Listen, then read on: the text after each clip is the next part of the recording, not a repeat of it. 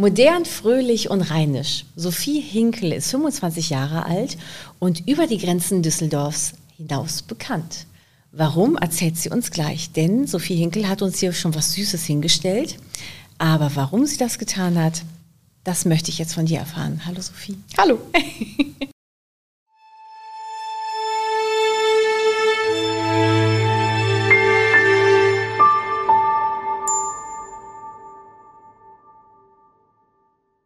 Danke für die Einladung. Ich freue mich hier zu sein. Also das Erste, was du gemacht hast, war, was auf den Tisch zu stellen, richtig. auszupacken um mir erstmal so richtig schön Hunger zu machen. Vielen Dank. Sehr, sehr gerne. Das mache ich immer super gerne. Also ich bringe eigentlich immer irgendwas zum Futtern mit, weil das ist das, was wir machen. Ne? Ich verkaufe nicht nur Brot oder wir verkaufen nicht nur Brot und ein Teilchen, sondern man verkauft eigentlich so ein bisschen dieses Stück persönlicher Genuss mhm. oder mit Freunden zusammenzukommen, ähm, Grillfest, Familienfrühstück, das ist das, was man quasi ja eigentlich den Leuten verkaufen möchte. Ja. Die Bäckerei Hinkel ist ja jetzt seit 150 Jahren quasi unterwegs in Sachen Leckereien. Ihr habt über 100 Mitarbeiter, das ist mhm. ja ein Riesenunternehmen. Ja, also es ist über die letzten Jahre echt enorm gewachsen. Ich glaube, vor zwei Wochen hatte mein Vater 38-jährige Selbstständigkeit, also schon echt eine ganz lange Zeit. Und ich weiß, dass er damals mit 30 Mitarbeitern angefangen hat. Ja.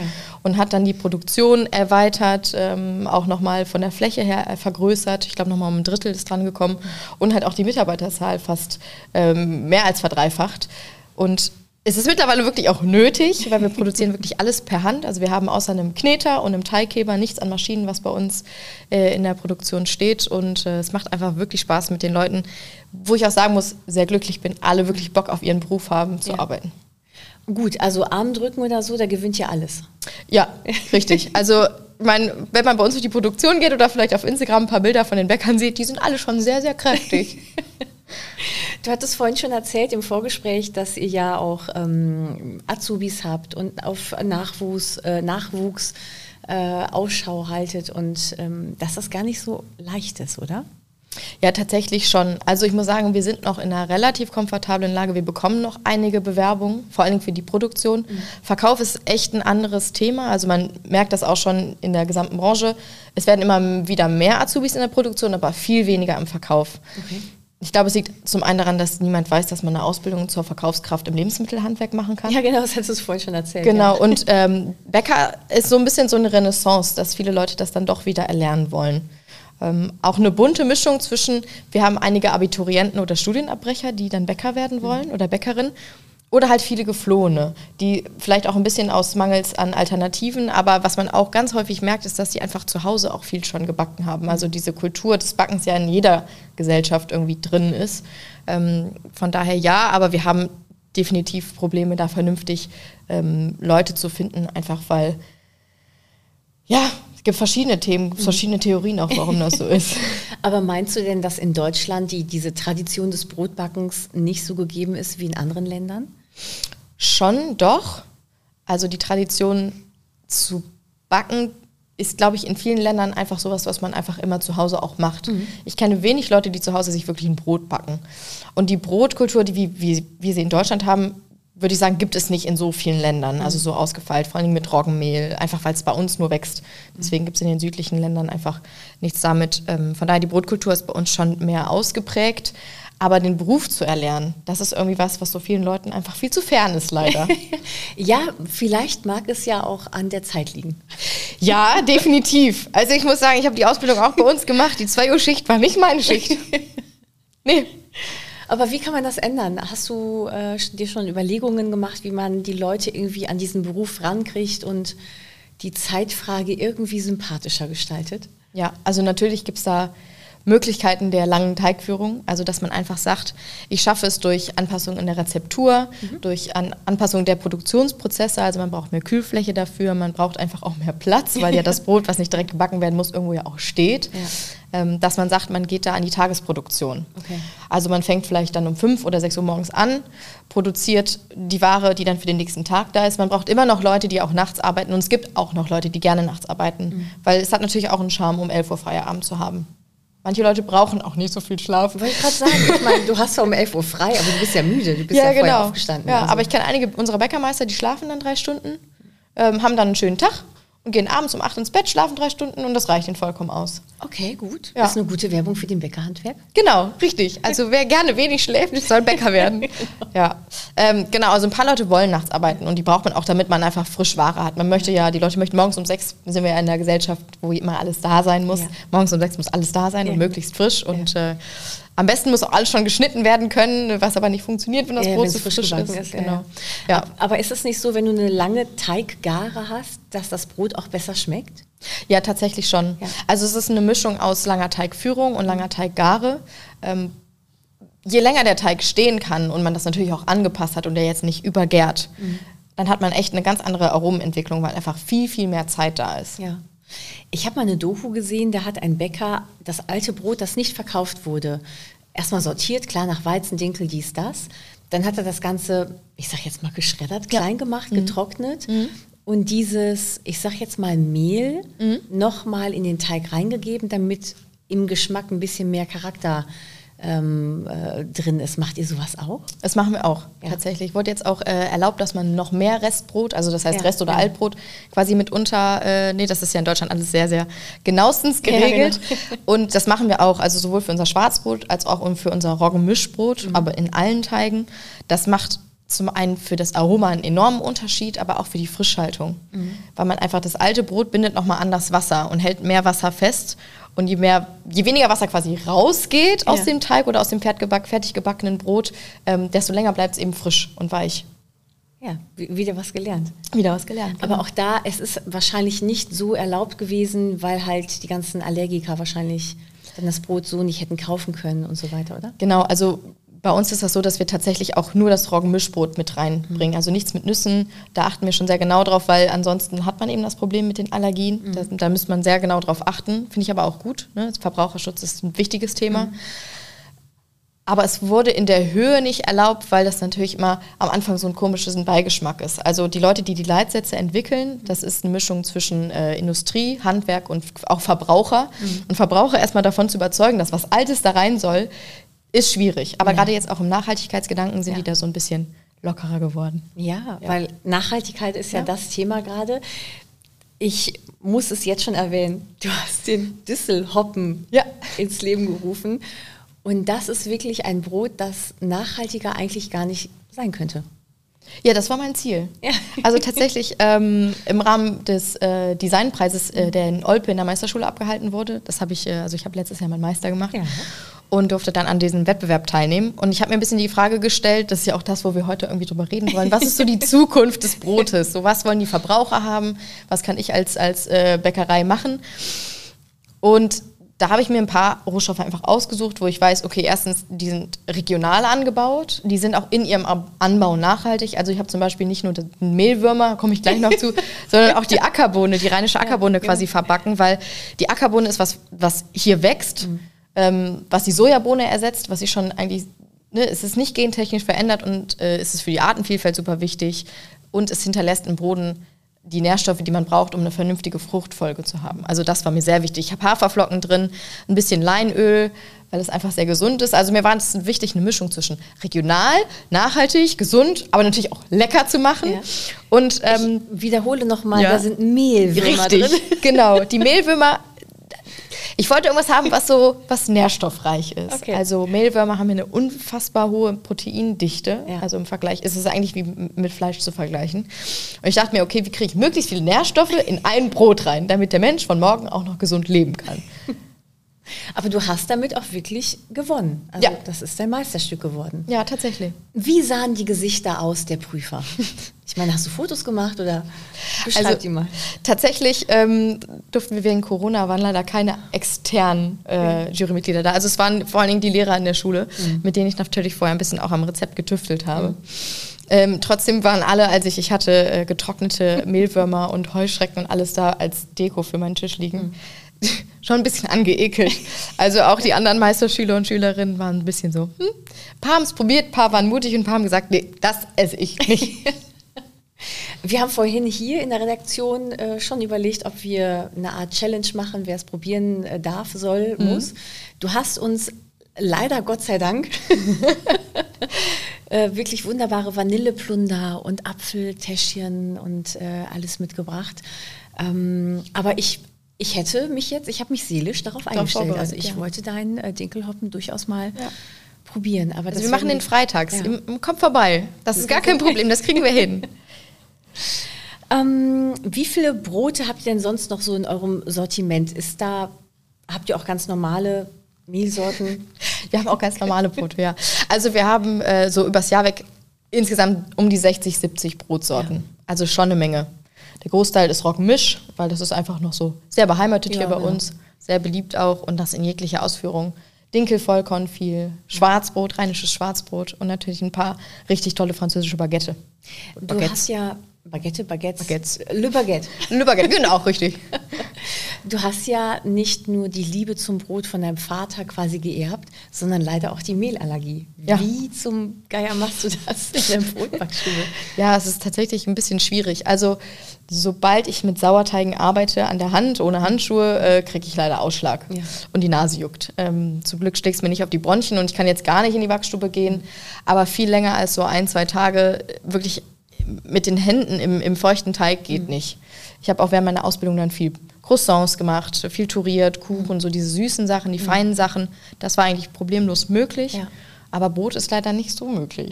Sehr schade. Ja gut, aber jetzt hast du ja die Mehlwürmer. Genau. Ich meine, richtig. Aber da ist ja auch Sauerteig drin. Ach, Tatsächlich viel die Säure im Teig, die ja. quasi dann das, die Haut angreift. Ja. Okay, gut. Aber also ich frage mich immer noch, wie die Kunden reagieren, wenn du sagst, hm, wir hatten heute auch noch ein ganz lecker frisch gebackenes Dinkelhoppen. Möchten Sie mal, äh, nee, Dinkel, äh, nee, wie heißt das nochmal? Düsselhoppen. Düsselhoppen, genau. Düsselhoppen. Möchten mhm. Sie unseren Düsselhoppen probieren? Mhm. Sagst du den Leuten vorher, was drin ist? Ja, wahrscheinlich, ja, ne? auf jeden Fall. Manche Leute gucken auch ein bisschen angewidert, aber es kommen tatsächlich einige Leute rein, die sagen, ich möchte bitte den haben. Ich möchte das Brot ja, haben. Siehste. Ja. Und du warst damit auch schon im Fernsehen. Ja. Tatsächlich, also von ja. daher. Man muss nur verrückt genug sein. du bist ja auch verrückt genug, denn jetzt auch die Nachfolge anzutreten Richtig. und deinen Vater in den Urlaub zu schicken und zu sagen, so, ab jetzt genau. bin ich hier die Chefin. Richtig. Wann wird das sein? Also tatsächlich habe ich im Februar die Geschäftsführung übernommen. Mhm. Mein Vater ist ja Bürgermeister in der Stadt Düsseldorf und hat auch für den Betrieb keine Zeit mehr. ähm, aber die, wirklich die Innen, den, also den Betrieb komplett zu übernehmen mit der ganzen Endverantwortung, das wird wahrscheinlich so in drei Jahren mal der Fall sein. Ich habe vier kleine Geschwister und bevor das quasi alles entschieden wird, möchte ich auch, dass der Jüngste quasi alt genug ist, da auch halbwegs vernünftig mitreden zu können. Ja. Also das ist mir ganz wichtig, dass da alles fair abläuft. Hast du dir bestimmte Ziele gesetzt, was Veränderungen angeht oder was die Zukunft der Bäckerei Hinkel angeht? Also wir haben ja eben schon über die Tagesproduktion geredet. Das ist ein Ziel, wo ich langfristig hin möchte, aber mir ist es schon sehr bewusst, dass eine komplette Produktion umzustrukturieren mit, wir haben 35 ähm, produzierende Mitarbeiter, also Bäcker, Bäckerinnen, Gesellen, Meister, alles Mögliche. Mhm. Das dauert seine Zeit. Und es dauert vor allem seine Zeit, das vernünftig zu planen neue Kühlflächen zu schaffen, eventuell mal zu schauen, wir haben eine sehr begrenzte Fläche, weil wir in der Altstadt produzieren, mhm. äh, wie wir das hinkriegen, dass das irgendwie vernünftig funktioniert. Also das ist so mein Langzeitziel. Und gerade, ähm, da habe ich tatsächlich auch meine Masterarbeit drüber geschrieben, äh, wie man das Thema moderne Führung in, der, in einem alten Handwerk irgendwie umsetzt. Das ist so gerade mein, äh, mein kurzfristiges Ziel. Also da bin ich mir auch sehr bewusst, dass das ein paar Jahre dauern wird, bis das auch wirklich ankommt. Weil ähm, ich glaube, das ist nirgendwo anders, aber Führung hat ja keiner unbedingt gelernt, der in der mhm. Führungsposition drin ist. Und das ist im Handwerk nicht anders. Da ist jemand, der hat das lange gemacht, der ist gut in seinem Beruf mhm. und der darf dann mal Führung machen. Ja. Und mir ist es wirklich ein Anliegen, das vernünftig zu machen, weil ich bin der Überzeugung, man, man verbringt den Großteil seines Tages bei der Arbeit. 80%. Dann kann es auch mal schön sein. ja. Das stimmt. Ja. Siehst du auch Stolpersteine, was jetzt das Frausein im Bäckerhandwerk angeht?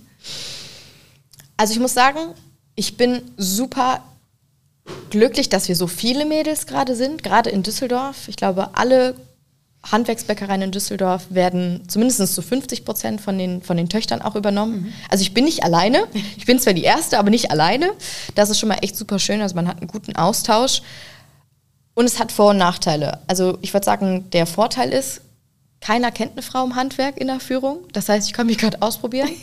Äh, was natürlich aber auch schwierig ist, weil man in dem Sinne auch kein Vorbild hat. Ja.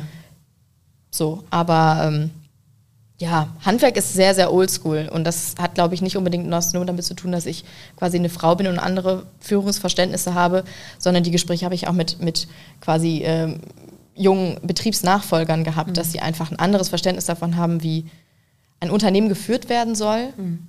und da einfach auch viel, viel, nicht Probleme, aber einfach Spannungen entstehen. Aber die muss man einfach auch auszuhalten wissen, weil im Endeffekt man muss dahin kommen, weil ich glaube, sonst hat man keine Chance zu überleben. Ja, stimmt. Aber es ist ja nicht nur das Zwischenmenschliche, sondern du willst ja auch das Bäckerhandwerk ähm, ähm, in die digitale Welt ja. entführen, sage ich jetzt mal, oder mitnehmen. Wir ja. dürfen ja nicht stillstehen. Nee, genau.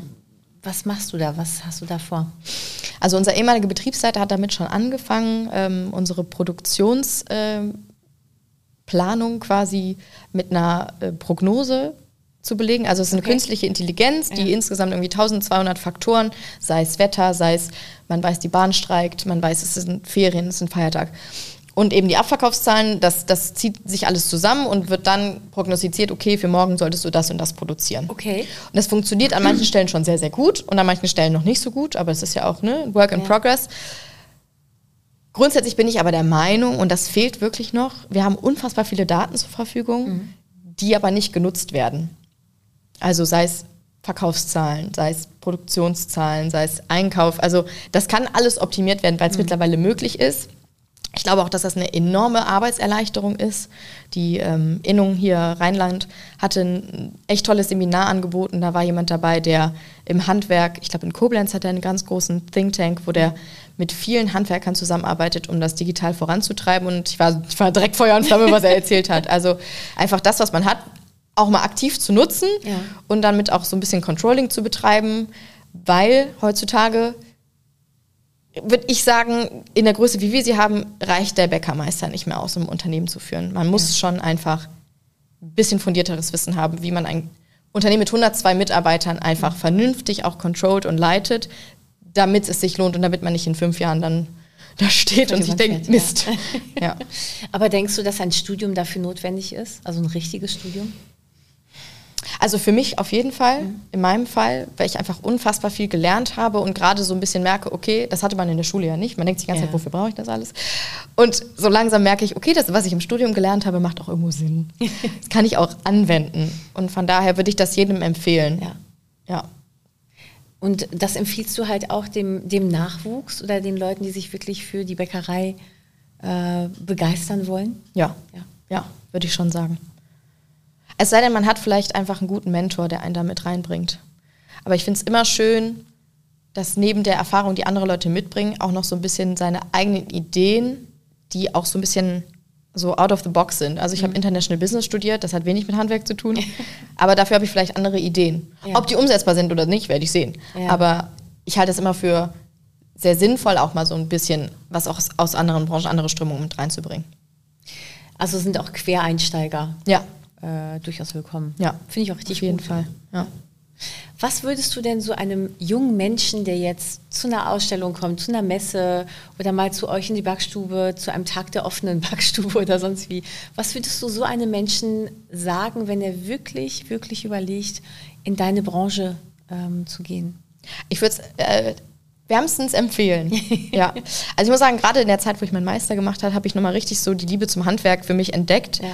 weil das einfach so schön ist, man hat drei, vier Rohstoffe, kann super kreativ sein, einfach irgendwas da zusammenschustern, mhm. dann läuft es vielleicht zwei, dreimal schlecht und dann, dann merkt man aber so, okay, ich weiß, woran ich feilen muss, damit das Produkt im Endeffekt genau das wird, was ich auch haben möchte. Ja. Und es ist einfach, also ich kann das gar nicht beschreiben, es ist so eine Emotion, ein Brot zu backen und es aus dem Ofen zu holen und dann im Laden zu stehen. Also ich weiß, dass einige unserer Mitarbeiter nach Feierabend nochmal am Laden vorbeilaufen und gucken, was sie denn so produziert haben und was die Leute kaufen. Weil das ist genau das. Das, was, was wir machen, beschert anderen Leuten ein schönes Familienabendessen. Ja. Ja. Welche Emotionen hast du denn, wenn du ähm, neue Kreationen machst? Also wachst du morgens auf und denkst dir, mm, Vanilleplunder aus Dinkel mit einer leichten Kruste von so und so. Also und dann gehst du in die Bäckerei und sagst dir so, das wird jetzt gebacken, wir probieren das aus. Oder wie, wie gehst du an so eine Arbeit ran? Das ist ganz unterschiedlich tatsächlich. Also wir haben viele Mitarbeiter, die von sich selber auch einfach irgendwas machen ja. und dann steht es auf meinem Schreibtisch und ich denke, ja, schön. Ja, wir mal. Genau. Sind Mehlwürmer drin. Sind Mehlwürmer drin. genau. Nee, ähm, Also ich selber, es ist auch eine Mischung zwischen, okay, ich habe da mal was gelesen, ich habe da mal was gesehen oder ich habe da mal eine Idee gehabt, ich probiere das einfach jetzt mal aus. Ich bin ein großer Fan von alternativen Süßungsmitteln, alternativen Mehlarten. Man merkt, dass die Leute, auch wenn Weizen nichts Schlechtes ist, trotzdem viel auf Weizen verzichten mhm. möchten. Ja. Und ähm, dann wäre man ja auch schön blöd, wenn man da nicht lang geht. Vor allem süße Sachen gesunder zu machen, also mhm. so diesen Genusswert zu schaffen und trotzdem gesund zu leben, weil das für mich sehr wichtig ist. Ja persönlich. Ich glaube, dass das eine sehr große Zukunft hat und immer wichtiger wird, immer relevanter wird, mhm. gesund auch zu naschen. ähm, ja, verschiedene, verschiedene Sachen. Am Anfang steht aber immer trotzdem die Frustration, weil die ersten zwei Male immer schief laufen. Das kriegt dann der Hund? Ja, genau, richtig. Ja. Ernährt er sich halt gut. Richtig. Wie sieht denn jetzt gerade von Kreation gesprochen der Foodtrend in der Bäckerei, besonders auch in der Bäckerei Sophie Hinkel aus? Also der Foodtrend gerade, wir merken das extrem, Vollkornzahlen gehen hoch, Dinkel geht hoch, viel dieser alten Weizenarten, also Kamut, ähm, beziehungsweise Emma Einkorn. Ja, genau. Diese ganzen äh, Geschichten werden nachgefragt. Finde ich auch super spannend, mhm. hat aber dadurch, dass es nicht so gezüchtet ist wie ein Weizen, ganz andere Backeigenschaften. Ja. Also da muss man wirklich ähm, gucken, schauen, wie man das äh, vernünftig dahin kriegt, dass das Produkt auch so wird, wie man es sich vorstellt und auch dem Kundenanspruch ähm, entspricht. Aber das merkt man extrem viel mit Körnern oder mit Nüssen. Wir haben zum Beispiel Abend, unsere Abendschnitte ist ein Eiweißbrot ohne künstliche Zusätze. Das ist auch ein Renner. Wir haben Knäckebrot. Mittlerweile auch Müsli. Das ist ja eigentlich gar kein Brot, aber die Leute suchen nach Alternativen, die einfach ein bisschen gesünder sind, ein bisschen mehr mitbringen. Ja, ein bisschen genau. anders. Ja. Schön. Du hast mir jetzt leider so viel Hunger gemacht, dass ich hier und jetzt das Interview beenden möchte. Sophie, ich wünsche dir für deine Zukunft und für alles, was du dir jetzt da vorgenommen hast, so viel Glück und Freude und Erfolg Dankeschön. und dass alles, all deine Träume so aufgehen, Achtung, Wortwitz, wie dein Brot. danke, danke, danke. Schön, ja. dass du da warst. Danke für die Einladung.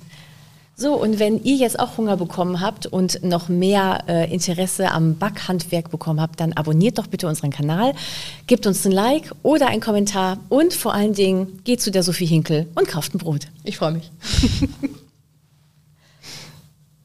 ja. Was hat dir gefehlt? Also, ganz klein, ich muss mal ganz kurz. Ja. Was hat euch gefehlt?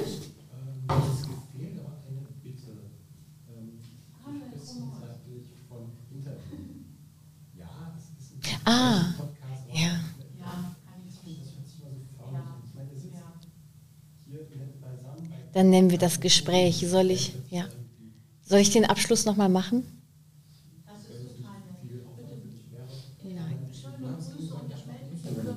Ja. Ja. Wie heißt die, das der Instagram? Bäckerei Hinkel. Okay. Ganz also mir sind so zwei Aspekte, das ist halt die Frage. Es gibt ja auch die Marke Sophie Hinkel. Mhm. Vielleicht da nochmal was ja. zu sagen. Das finde ich ist eigentlich schön, dass man da was eigenes. Frage ist, ähm, wenn der Master jetzt gerade ansteht, ähm, können sich noch Leute melden, mit, mit, die dann Fragebogen bekommen werden? Nee, der, ich bin schon fertig seit November. Ach, schon fertig. Ja, das ja. aber dann würde ich vielleicht nochmal ein, ein Steuer zur Marke Sophie Hinkel. Mhm. Ja. ja.